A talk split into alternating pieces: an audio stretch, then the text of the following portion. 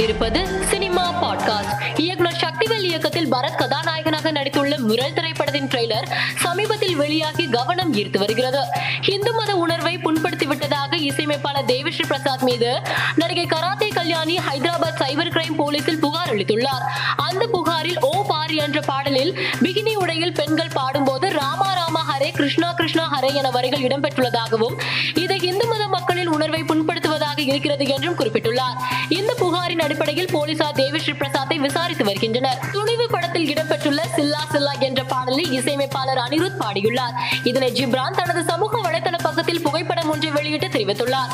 இயக்குனர் அட்லி இயக்கத்தில் உருவாகி வரும் ஜாவான் படத்தின் கதை விஜயகாந்த் நடித்து இரண்டாயிரத்தி ஆறாம் ஆண்டு வெளியான பேரரசு படத்தின் கதை என கூறி அப்படத்தின் தயாரிப்பாளர் மாணிக்கம் நாராயணன் தயாரிப்பாளர் சங்கத்தில் புகார் அளித்துள்ளார். இது தொடர்பாக விசாரித்து உரிய விளக்கம் தெரிவித்துள்ளது.